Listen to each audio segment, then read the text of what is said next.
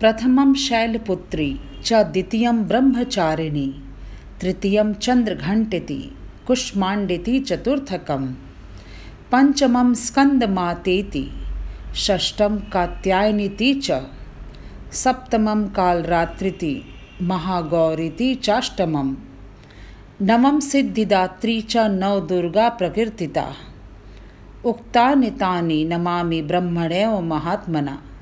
देवी दुर्गा के नौ रूप होते हैं, जिन्हें नौ दुर्गा कहा जाता है। दुर्गा जी पहले स्वरूप में शैलपुत्री नाम से जानी जाती हैं।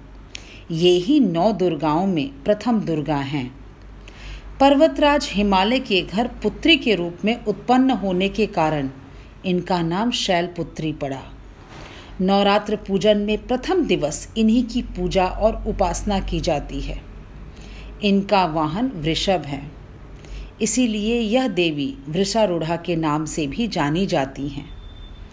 इस देवी ने दाएँ हाथ में त्रिशूल धारण कर रखा है और बाएँ हाथ में कमल सुशोभित है।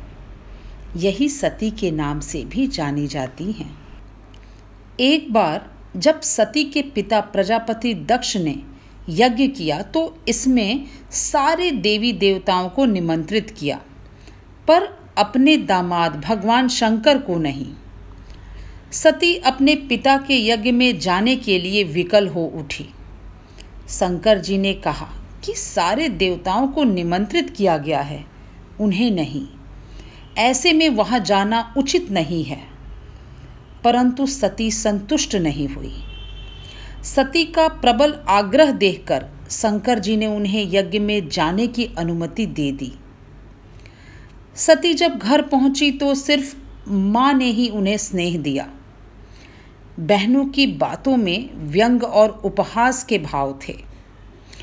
भगवान शंकर के प्रति भी तिरस्कार का भाव था। दक्ष ने भी उनके प्रति अपमानजनक वचन कहे। इससे सती को कलेश पहुँचा, उन्हें बहुत दुख पहुँचा। वे अपने पति का यह अपमान न सह सकी। और योगाग्नि द्वारा अपने आप को जलाकर भस्म कर दिया।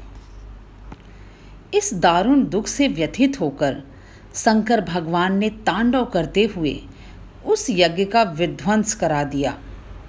यही सती अगले जन्म में शैलराज हिमालय की पुत्री के रूप में जन्मी और शैलपुत्री कहलाई। शैलपुत्री का विवाह भी फिर से भगवान शंकर से हुआ। शैलपुत्री शिव की अर्धांगिनी बनी। इनका महत्व और इनकी शक्ति अनंत है। जय माँ शैलपुत्री।